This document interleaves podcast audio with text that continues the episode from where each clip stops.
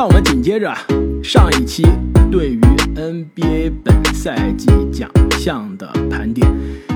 那么上一期啊，我们的选票是投出了《灌篮高手》心目中本赛季常规赛的 MVP，第一名字母哥，第二名约基奇，第三名恩比德。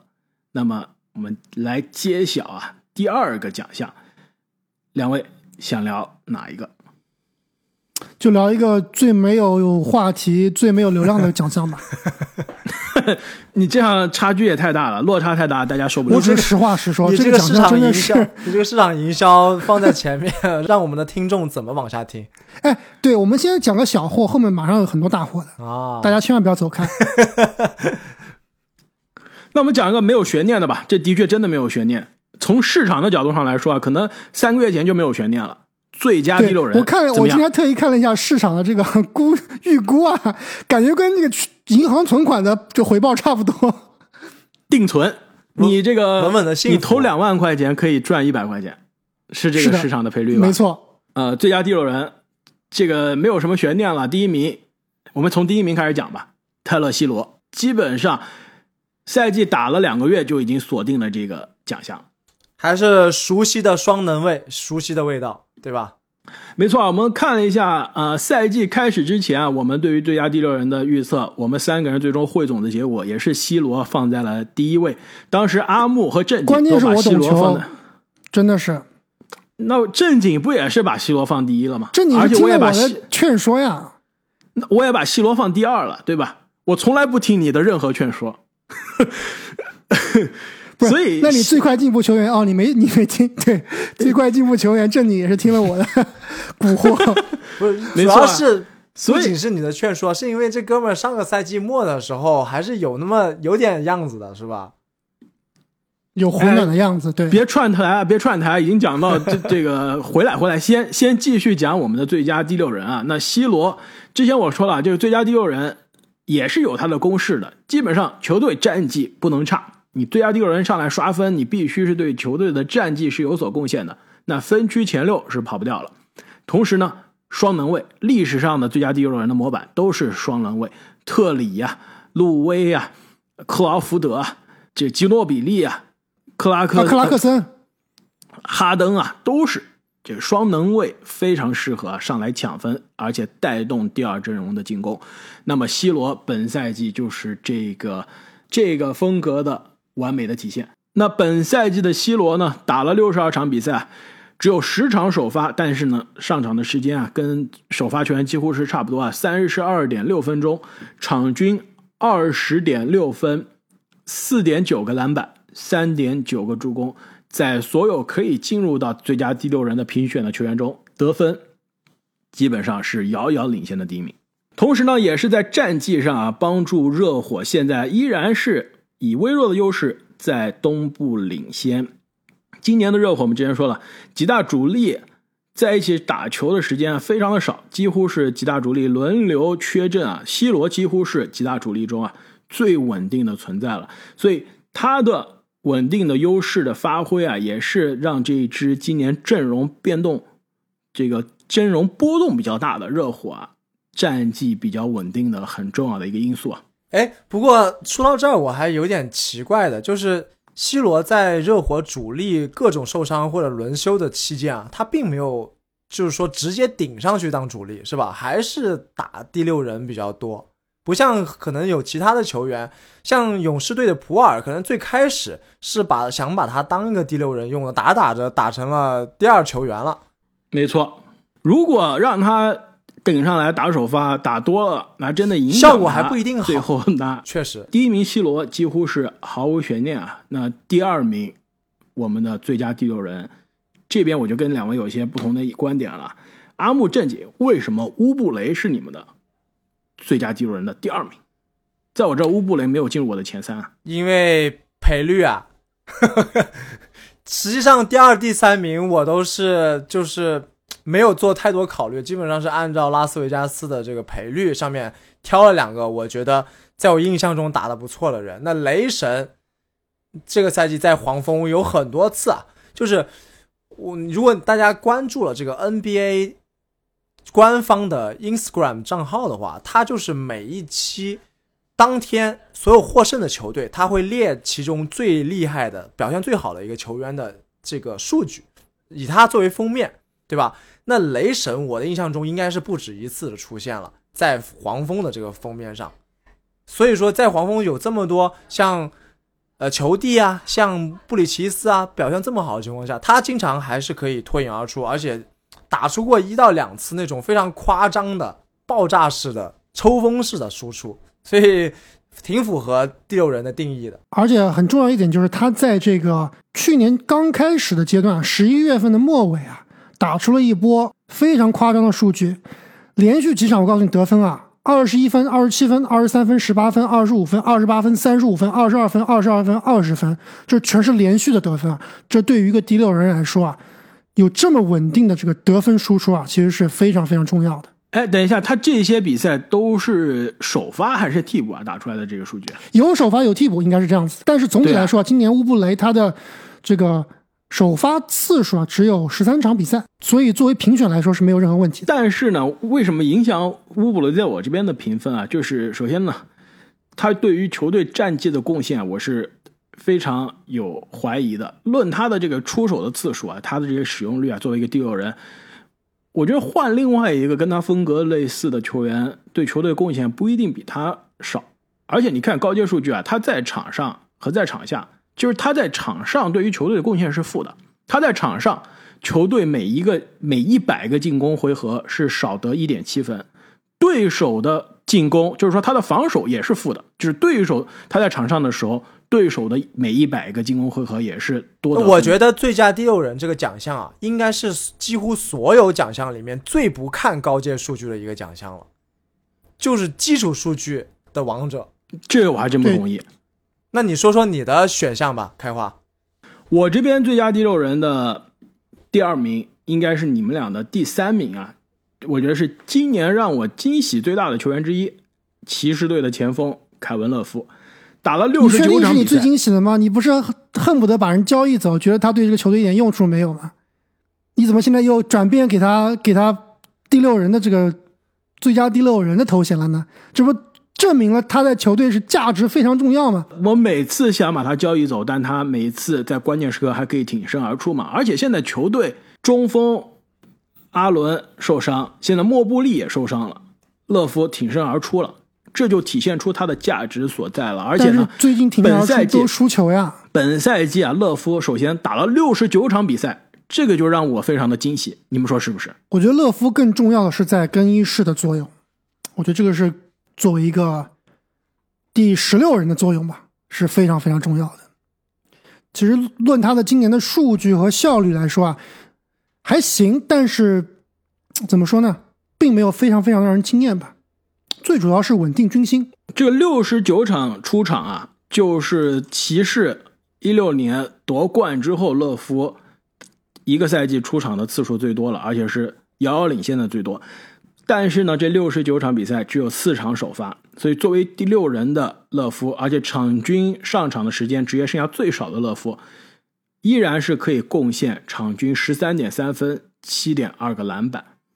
而且如果你看啊勒夫这个每三十六分钟的贡献，你们猜一下，勒夫每三十六分钟是多少分多少个篮板？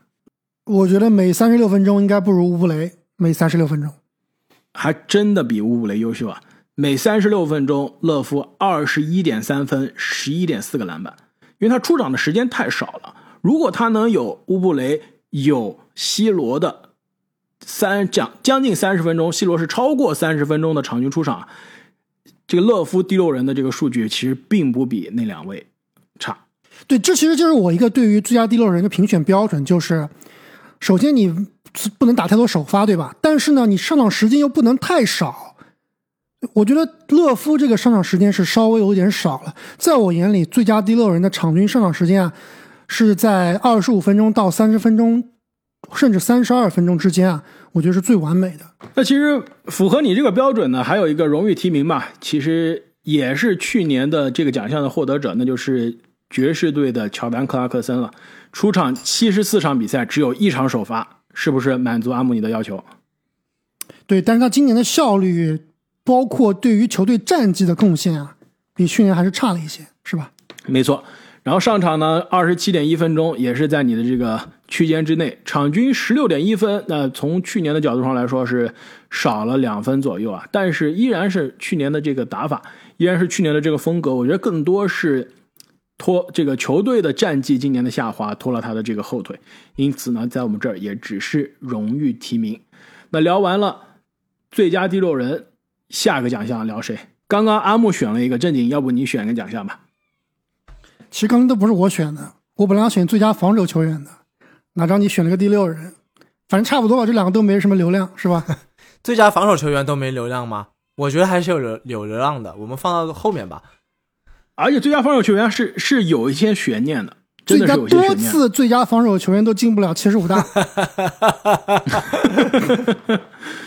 那既然阿姆你这么想聊最佳防守球员，那么就聊最佳防守球员，好吧？对我看我们的选项是争议最大的一个奖项了，没有之一都。对，虽然争议大，但是应该不会有什么太多的火花。我们的一二三名就没有一样的，就是说排名啊，排第一的三个不一样的选项，排第二、第三都是三个不一样的选项。首先我说一下我对于最佳防守球员的这个定义吧，就很多媒体啊，或者说球迷在看最佳防守球员的时候，喜欢就看高阶数据啊，什么正负值啊，什么呃这个球队的对于球队的防守贡献啊。其实我觉得很多情况下，这些数据主要体现的并不是这名球员的防守水平，而是整个球队的防守水平。基本上就是你球队的整个体系好，防守好的话，你这些球员的数据都不会差。哪怕是你常平常认为这个球员不是防守型球员，但是放到一个防守型球队里面啊，他的吃的这个红利是非常非常大的。所以我个人是把会把这个最佳防守球员更多的看在，比如说对位上啊，比如说这个抢断盖帽上，还有就是比如说关键比赛啊这个直观的压迫性感受上来看来评选的。其实最后一点我还挺同意的，就是看比赛的时候，他是给人的直观感受，我觉得这个对于我这样的球迷来说啊，是一个挺重要的影响因素。但在前面啊，就比如说啊，我是防守球员，我对位你，最后呢，你这个运运运运把你球运死了，被迫把你你这个防守球员把球传出去，这算一次成功防守吧？但是这种数据是这个数据表上体现不出来的。我不确定这个在高阶数据里面能不能体现出来啊。呃，但是呢，前面阿木你所说的，我还是有一点点不同的意见，就是说，我认为最佳防守球员跟 MVP 的评选呢是有一点点类似的。就是我们经常说 MVP 怎么选呢？就选最强球队的最强球员，有时候是这么说的，当当然不完全是这样。那对于最佳防守球员来说啊，我觉得最强防守球队，或者是说最强的那几支防守球球队里面啊，最突出的防守球员，应该就是我选择这个奖项的比较重要的依据。哎，没错，正经的，你的这个思路是对的。就是我之前说了，每一个奖项我都有这边预测的因素啊。之前节目也介绍过，那最佳防守球员，过去你看二十年，基本上是逃不出当赛季的球队的防守联盟前三的球队。那基本上你就是在联盟最好的那一批，不一定是第一了，就是从最好的那几支防守球队里面去找里面最关键的那个防守的环节。同时呢，历史上啊内线。获得最佳防守球员的次数实在是太多了，远超侧翼。那最少的呢，就是后卫。后卫最佳防守球员真的是历史上很少见的。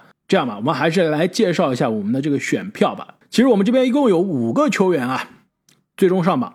呃，阿木，你的第二名这在我们这边排名第五，作为荣誉提名，你很快来介绍一下。这个发言控制在一句话。私货，夹带私货。那你名字你也说一下吧，发言控制在两句话之内。就我选了 J J J 嘛，就 J J J 的，其实你看他比赛，他的防守范围啊，就这么说吧，J J J 就是完全加强版的篮网队的克拉克斯顿。另外最关键就是啊，J J J 他是今年的盖帽王，场均二点三个盖帽，而且很多比赛关键局里面都能看到 J J J 在内线都是一手遮天的。所以不管他能不能拿最佳防守球员啊，我觉得 J J J 是值得进入最佳防守阵容的。没错，呃，灰熊的防守呢，其实在联盟啊也是非常的优秀啊。这个前五的防守的效率，所以 J J J，呃，最终能不能获奖，我觉得还是拿不到了。但是这个进入讨论，我我是相信是没问题的。另外一个获得我们荣誉提名的就是太阳队的小前锋米凯尔布里奇斯了。那太阳今年也是啊，进攻防守两手抓都是非常优秀啊，联盟前三的防守。米凯尔布里奇斯可以说是太阳所有球员中啊，防守的职责最大，这个防守的效果也可能是最好的。基本上往往都是被安插在对方的箭头球员。而且你们知道，米卡尔布里奇斯本赛季啊，我印象中，首先印象留了一下，我我我想了一下，我好像他本赛季防有一个球员防的都特别好，然后我又去再用数据去证明了一下我这个假设。你们猜一下，联盟有一个可以说是球星级别的球员啊，今年面对米卡尔布里奇斯怎么打的都打不动。库里你知道是谁还是哈登？还是莫兰特？哎，这个阿木，你还是给我提供了一个思路啊！我还真没看莫兰特，但是呢，哈登今年打布里奇斯是真的打得非常的吃力啊。德那不能说光是布里奇斯的问题，对吧？哈登今年打很多人都很吃力的。对，哈登今年这个腿上的力量真的是可能受腿筋的影响啊，突破啊，比过去是差太多了。哈登啊，本赛季打布里斯斯打了三次，一场是十二分，百分之二十六点七的命中率，十五投四中，还有七个失误。另外一场呢，二十二分，看上去已经不错了，但是十九投六中，百分之三十一的命中率。还有一场呢，十四分，打了三十九分钟啊，十四分，十一投两中，百分之十八的命中率，是不是非常的可怕？对就对，最近这场我也看了，对，的确，今年哈登状态是跟以前不可同日而语啊。但是这种就是百分之三十以下命中率的哈登，这也是可以说是本赛季非常失常的表现了。我觉得布里奇应该是算是那种结合有球和无球防守都是俱佳的球员，那应该是在联盟里面现在是所谓的我们这种三 D 球员里面是头把交易了，是吧？应该是第一名了，三 D 所谓的这个侧翼防守人的第一人了。但是我觉得单论单防啊，布里奇斯不如七六人的塞布尔，就单防水平，我觉得塞布尔是联盟第一名。我我觉得是非常有趣啊。其实刚刚阿木你说，你说你你看这个最佳防守球员，你更多是看就是他比赛的这个对那种压迫感感、压迫性，对吧？如果你是论这个程度，塞布尔绝对是进入讨论的，你同不同意？是的，是的，就对于侧翼来说啊，没错，他对于侧翼的防守基本上可以是联盟最好的那批球员了。三 D 他没有三，他三实在是太差了。但他这个 D 呀、你从他的防守的这个威胁性，呃，这个侵呃，这个不是侵略性啊，这个凶悍的程度，而且防守的聪明的程度，他经常是让这个他防守的球员从他面前过去，然后从后面，然后从背后盖你，这球对这种从背后盖还不犯规非，常的聪明。这特别厉害，非常聪明这个，这真的服。而且呢，你看防守高阶数据啊，他的这个防守的正负值联盟的第三名，防守的赢球贡献值稍微差一点了，这也是拖了这个被球队的这个防守拖了后腿。而且之前我记得两个星期前我给两位看过一个数据，非常有意思啊，就是本赛季防对手的三分球，对吧？对手三分球的被塞布尔防的时候的命中率和这个球员他的场均的整个赛季的命中率，塞布尔是让对手三分球失准程度最高的，防三分球单防防的是最好的。对他防对面的小后卫啊，什么库里啊、莫兰特这样的球员是非常非常厉害的。但是呢，同一天我给你们两位还看了另外一个数据，就是防对手两分球防的最好的，最少要五十场比赛啊。两位还记得是谁吗？杰登·麦克丹尼尔斯。对手面对丹尼尔斯防守的时候，命中率的下降是联盟最多的，两，分开花要找到任何一个机会啊，把他宝的丹尼尔斯吹一，波好。久没提这个词了。那么这都是我们 这个最佳防守球员的荣誉提名啊。那么很快来讲一下前三名，排名第三的球员是我的排名第一啊，两位居然都没有提名，我真的是非常的惊讶。我们说啊，去最好的防守球队找最重要的防守环节，那这就不是第一名吗？对吧？这不就是罗伯特·威廉姆斯吗？联盟最好的防守球队之一，几乎有可能现在来说都不是之一了。波士顿凯尔特人最关键的防守者罗伯特·威廉姆斯，对，难道你再看一下你悬念吗这个你自己排的第二名，你就知道，就解释了为什么我们都没有给他提名了。就所就凯尔特人就等于说是在防守里面的这个菲尼克斯太阳队，你有保罗和布克，对吧？你这里有罗伯特威廉姆斯，还有另外一名，对吧？演技和防守都 双在线的球员。啊，我觉得我们真的就一，要不就一块儿说吧。就是另外这名球员也是我排名第一，开花排第二，阿木排第三的，就是斯马特。就是其实啊，你平心而论，说这罗伯特威廉姆斯和斯马特对于凯尔特人这个赛季非常优秀的防守，到底谁更重要？可能罗威会更重要一点，因为之前我们有一期专门都分析过啊，正是因为罗威从顶防端到扫荡端的这样一个转变啊，撑起了凯尔特人的整个防守体系，所以说它的作用是功不可没的。但是之所以我去掉了他，只选择了斯马特啊，第一是因为拉斯维加斯现在斯马特的赔率是领先的第一名，第二个原因但第二个原因正经，你不能光看拉斯维加斯啊，对吧？，对，第二，所以我有第二个原因啊。第二个最重要的原因就是，其实开花你也之前也提到了，就是联盟已经太久没有一个外线的最佳防守球员了。不单是凯尔特人在造势啊，还有还有很多人就是想念起了那个非常充满对抗的乔丹手套佩顿拿最佳防守球员的那个年代。所以说，这个时代我们又出现了一个防守技术和演技双在线的球员，是不是可以捧一捧他，成为最佳防守球员？我还是挺期待的，所以我把他排到第一。但是说实话，虽然我这里也是把斯马特放到了比较靠前，我的第三名，但是用我刚刚的理论来看，就是于肉眼来观感的话，我觉得另外有一名球员跟他位置是一样的，防守比他更好，比他更凶悍、更压迫。你说是小手套吗？我说是小光头卡皇 卡鲁索，但没办法，克鲁索的这个上场的时间，这个上场的场次而且球队的防守水平还是差一些。对，这是可以可以，我觉得可以从这个单体的防守能力的角度上可以讨论啊。但是最佳防守球员，你必须考虑球队的防守的啊水平。为什么我觉得罗伯特威廉姆斯重要？第一个就是我们刚刚说的，凯尔特人今年的防守的崛起，就是罗伯特威廉姆斯的防守的角色的转变，导致球队的防守的水平上来了。另外呢，罗伯特威廉姆斯，如果你看高阶的防守效率是在斯马特前面的，你看他在场上，他在场下对手的进攻的效率的改变，他的影响也是比斯马特更多的。另外一个最直观的，对吧？你们不是说不想看这些数据嘛？我讲这个高阶数据讲的太多太枯燥了。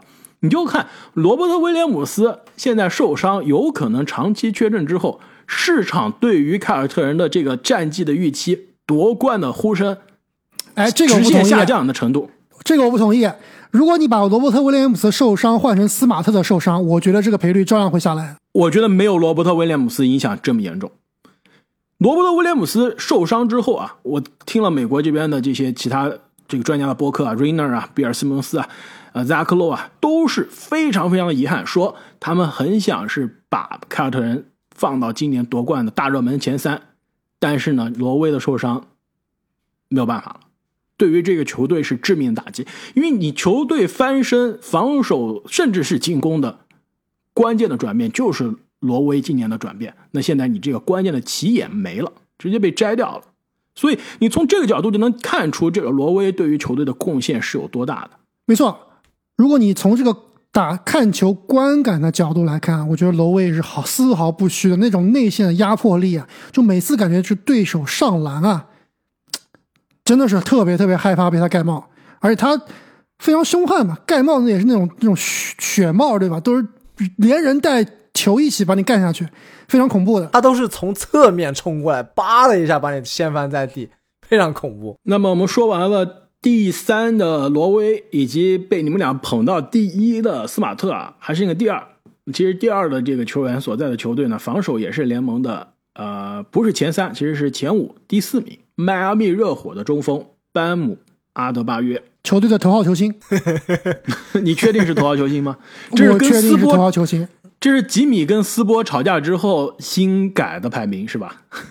不是你你这个吉米巴特勒自己都说了，而且两年前就说了，说 Bam 是我们球队的 heart and soul，他是我们球队的灵魂，这巴特勒自己说的。阿德巴约，我觉得这个赛季这两个赛季吧，加起来可能多多少少还是有一点让人失望的，因为之前当他崛起成为全明星的那个赛季啊，可以说他每一个赛季都在掌握不同的新的武器。包括这个中远投了，包括这个策应了，呃，而且当时这个斯波也是，包括全队啊，都一直在夸他，说他这个每个赛季进步都非常大。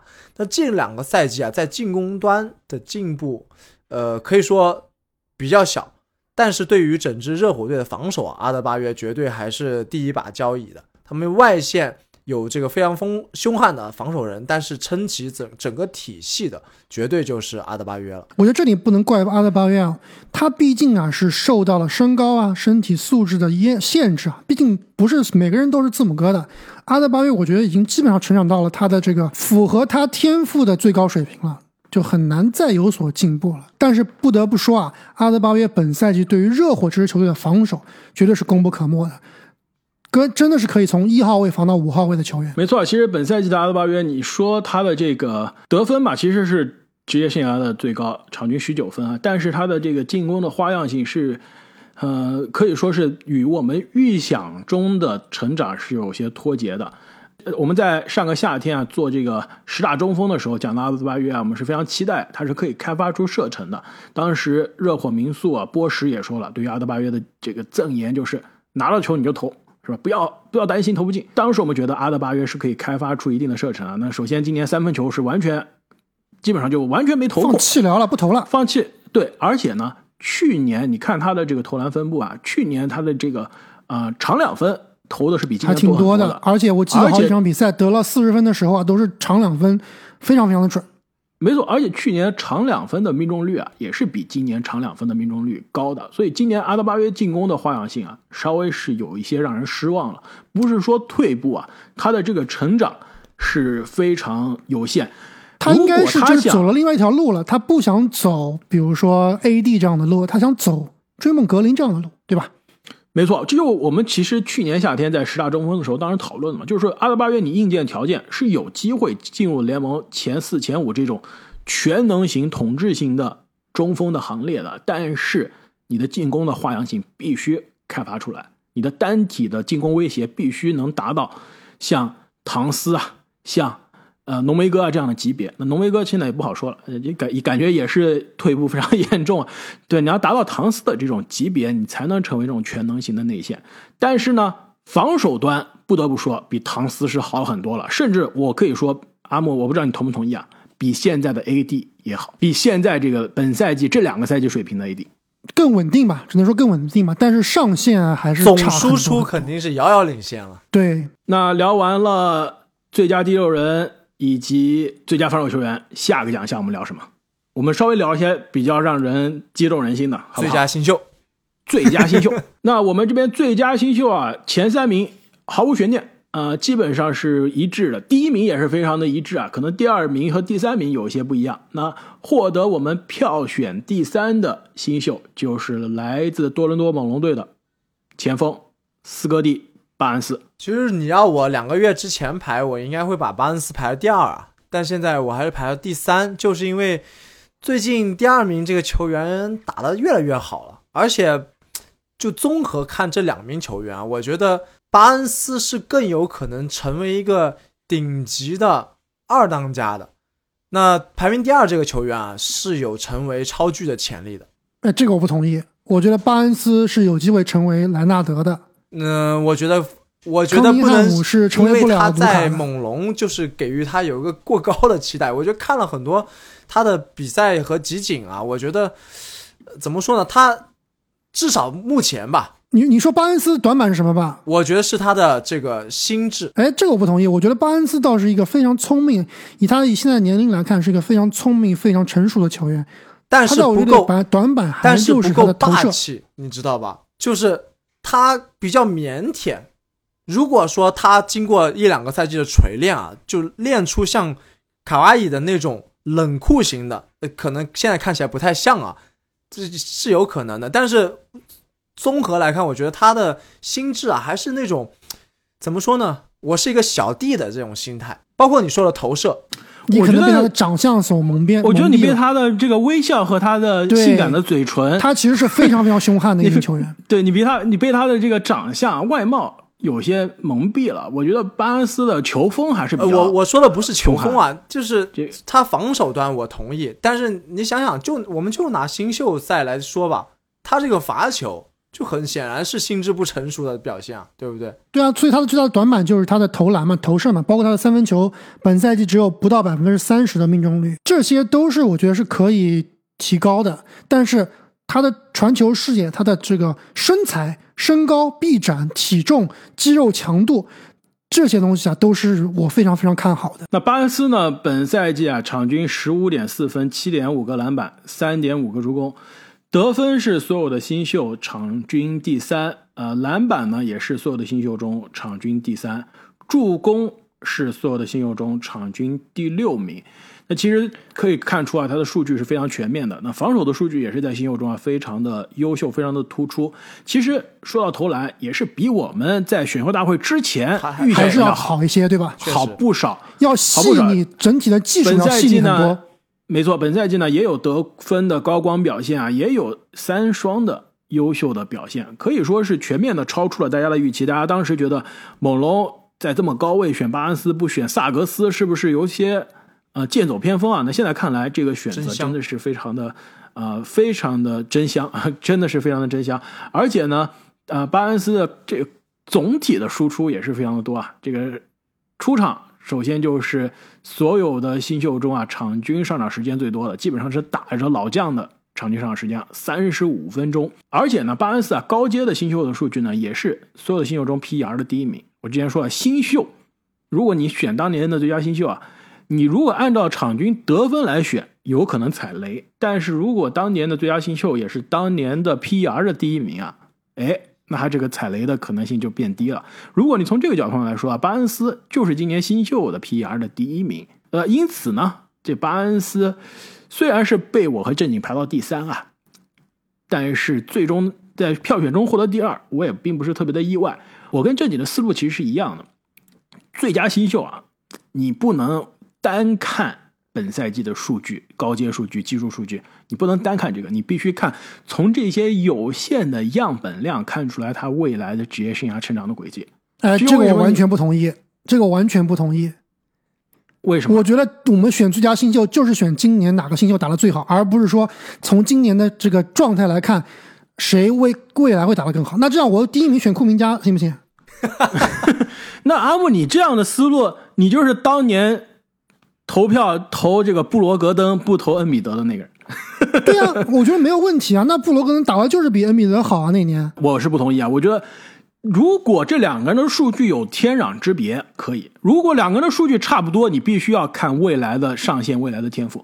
这就是为什么我和正经的第二名是非常一致的，给了状元。我我告诉你，有一个数据是天壤之别的。你看一下这两名球员的投篮命中率，就是天壤之别。但是这是可以改变的。你去年看球帝投篮命中率也是非常的糟糕啊，新秀但是你后卫去年没有巴恩斯呀，去年你没有一个百分之五十命中率的前锋啊。你不能用前锋的命中率跟后卫的命中率比，你找一个新秀后卫投篮命中率好的。我跟你说，今年的新秀后卫那么多优秀的，没有一个莫兰特，莫兰特特新秀不投，有几个人是莫兰特。都是扣。而且莫兰特啊，你让我查一下，阿莫，我来看一下莫兰特新秀命中率到底是比百分之四十五以上，毫无疑问的。百分之哇，这真的还是非常优秀啊，百分之强不强七，百分之四十七，那这个真的是新秀后卫中非常难得的，这这个这个是小概率事件，这真的是小概率事件。你看啊，今年的这么多优秀的新秀后卫，杰伦格林投篮命中率四十一点六，康利汉姆四十一点九，萨格斯这更差了，三十六，萨萨格斯太辣眼睛了，不知道为吉什么。迪四十一点九，那基本上新秀后卫就是这个水平啊。最近打得很爆炸的米切尔也是三十九点三，打得非常也是非常不错的。这个雷霆的这个曼恩也是三十九点几，对吧？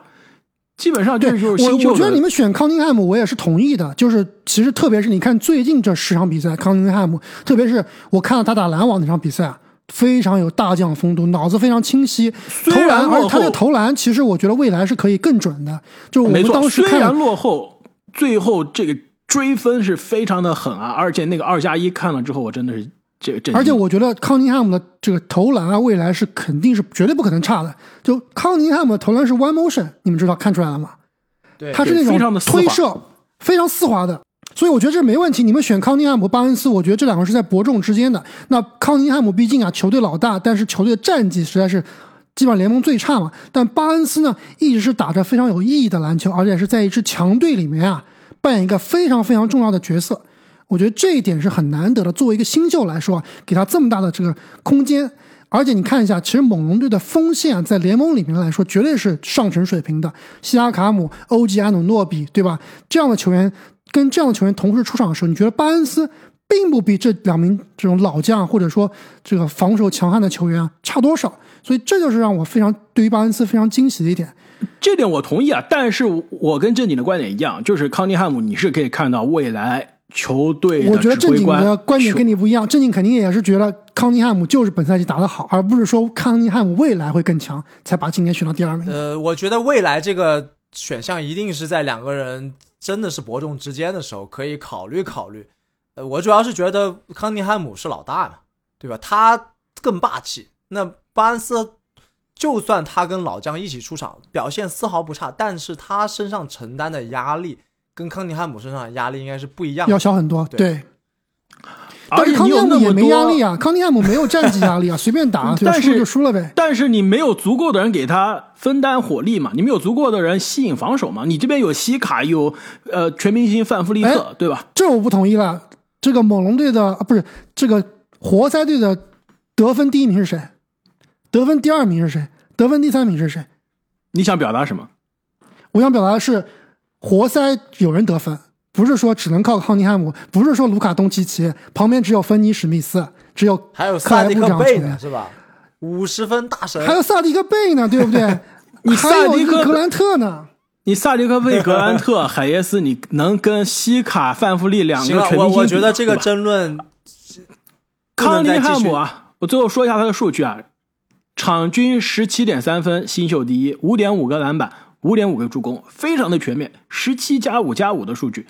未来多次三双的这种或者场均，比如说给你一个几年之后啊，二十五加六加七，二十五二十七加七加七，我觉得都不是梦想。而且你看一下康宁汉姆，全明星赛前和全明星赛之后完全不一样。全明星赛之后打了十八场比赛，样本量足够了，场均二十一加五点六加六点三，非常的全面，就是准全明星的级别了。其实呢，很多新秀啊，在全明星赛之后都是有爆发的表现，就比如说杰伦格林，虽然是没有进入我们的，前三啊，格格但是林的数据可能比康尼汉姆更好看。没有并没有他这个全明星赛之后，对场均二十分，二十一加四加三，全面性差了一些，得分稍微差了一些，但是得分的爆炸性比较强，而且命中率最近真的是非常高啊！全明星赛之后啊，格林的命中率完全是突飞猛进，百分之四十六的投篮，百分之三十九的三分，百分之八他改十的罚球姿。势了吧？所以他的命中率上来了。这两个人啊，我想说的是，这两个人全明星赛前、全明星赛之后的这个表现，真的跟去年的第一、第二一模一样，就是华子和三球都是两个人在全明星赛之前打着还不错的数据，但是效率非常的低。全明星赛之后，两个人都爆发了，让大家看到了未来全明星的希望啊。呃，但是呢，再优秀也是比不过我们的第一名，而且这个第一名现在啊、市场也是公认的今年最佳的新秀，那就是骑士队的前锋埃文·莫布利。其实，如果说我们赛季开始之前的奖项预测最打脸的，是不是就是这个奖项？两位还敢去看一下我们赛季前的这个选票吗？这哥们儿季前赛太拉胯了，对他季前赛打的太差了，也不能怪我们。他季前赛把我们给演了呀。那莫布利其实我们也不用再多吹了，其实我们之前的节目已经吹了很多期很多期了，包括这个本赛季的新秀报告啊，我们也是把莫布利单独拎出来读一档，是未来能够进入名人堂级别的球员，对吧？所以不光是不管是从战绩、从数据、从对于球队的贡献、从这个看球的观感度来说，莫布利这名球员这么年轻，这个第一年的新秀就打出了让人有点感觉是我们当时说对比谁啊？对比加内特那种感觉，是不是有点这种感觉？所以他这个第一名应该是实至名归的，我们应该是没有任何争论的。而且特别看一看莫布利最近受伤啊，这个骑士的战绩啊，确实是有点捉急了。哎，你们把莫布利放到第一啊？其实你论数据，他的数据其实比不过巴恩斯，比不一定比得过康尼汉姆啊。你之所以我们都同意把莫布利放第一，就是你感觉他新秀表现出来的这个潜力，职业生涯未来就是能挑战名人堂，能多次最佳防守阵容，能多次全明星的这种水平，是不是这个道理？你不论数据，说数，怎么输康宁汉姆？场均十五分，八点三个篮板，一点六个盖帽，我觉得不输康宁汉姆啊，完全不输啊。命中率康宁汉姆场均六，十七加五点五加五点五啊！你是后卫啊，你不说后卫你不说很正常嘛。对啊，你是后卫啊，啊对啊，你盖帽，你想想看，一个新秀场均一点六个盖帽，这是什么概念？我觉得莫布利排第一还有一个很重要的原因，就是他是相当于把现在的能力加球队战绩加刚刚开花说的未来潜力结合的最完美的一个人，就这三样他都不缺。你说康宁汉姆嘛，他战绩对吧？他打的是不是有意义的篮球？有没有刷分的成分？这是有的。那这个莫布利他是完全这三点都结合非常好，而且我觉得他的这个，尤其是在防守端，我们提到很多次这个位置感，这个天赋，我觉得是真的很难教、很难学的，对，就是这个 feel the game，对吧？球感太强了。非常非常好。而且呢，也是啊，本赛季让大家非常非常惊喜的这支骑士队防守的最关键的一个环节。现在骑士虽然战绩啊、呃有所下滑，但是还是能进入季后赛的。季后赛的这个骑士还是我觉得不好说，骑士现在肯定是要打附加赛了，这个毫无疑问了。那莫布利和阿伦什么时候能回来？如果说没有莫布利，或者没有阿伦，或者说两个人少一个的话，我还是不是非常看好啊。这个骑士能否在外卡赛、淘汰赛里面能够突出重围的？你觉得他在淘汰赛是会连输两场是吧？就必须他连输两场才能你看他最近的战绩，你看他最近他的这个状况，对吧？打强队基本上是白送，打弱队呢磕磕碰碰的。这个球队还真的是少了内线的双闸中的一个啊，这个打法都我觉得。少一个塔的话，跟黄蜂应该略占优势，跟老鹰的话是略占劣，是稍微弱一点。对比篮网也是篮网弱一些，是是吧？打很难打赢了，对吧？哎，你这么看啊，还真的不好说。的确，还是真的有可能啊，甚至他是有可能把排名他是在外有可能是打卡九十这个排淘汰赛的，对吧？那就不是连输两场了，那真的就是一场就回家了。这么看来，还真的是有点可惜啊！今年因为伤病，最后时刻、关键时刻的这个伤病啊，导致这支让人非常惊喜的球队，最后是有可能错失季后赛。哎，所以我们刚才讨论这个最佳防守球员，其实我们漏了一个人，就是阿伦中锋是吧？阿伦，对吧？是的阿伦在不在这个球队的防守完全是两个概念。嗯，我觉得阿伦和莫布利两个人都是都是非常的重要。现在是两个人都没有了嘛，所以现在球队的这个防守非常的捉襟见肘啊。这两个人其实都是可以进入到呃最佳防守阵容。可能莫布利啊作为一个新秀，呃还是大家投票非常谨慎啊。但是阿伦是可以考虑的，真的是可以考虑的。而且我最近听很多美国这边的播客啊，都有媒体把阿伦放进三阵中锋的讨论了。虽然不是板上钉钉啊，但是还是得到一些投票的。我觉得我们这几个好像不是特别有流量的奖项，讲完又是将近一个小时过去了。要不然我们这个奖项的节目我们分多期吧。灌篮高手啊，赛季奖项的节目第二期就先聊到这里。我们接下来还有哪些奖项啊？我们还没聊最快进步球员、最佳教练，还有一些啊这个阿木新增的奖项。这其中啊还包括比较引战的奖项。全是在那之后，我觉得我们下一期可以有时间啊，有时间我们可以稍微再来讨论一下啊、最佳阵容。两位你们觉得怎么样？对，最佳阵容是一定要说的，而且其实也挺引战的，是不是？也挺引战。我觉得第一阵容很可能我们是不约而同啊。但是二三阵容，我觉得嗯，肯定是要不一定哦。第一阵容其实我觉得还有的讨论，特别是正经，我看正经我的投票跟我觉得第一阵。容我要舌战群儒了。好，正经，我非常的期待啊！其实，在那之前有一个搞笑的奖项，我觉得我们就要吵起来了。那么下期节目啊，依然精彩，甚至是更加精彩，大家千万不要错过了。与此同时呢，也是这个提醒大家，如果你非常喜欢我们的内容啊，也是希望可以这订阅我们喜马拉雅的新米团啊，这也是对于我们节目、对于我们内容最大最好的支持。那么再次感谢各位朋友的支持，我们下期节目很快就会上线。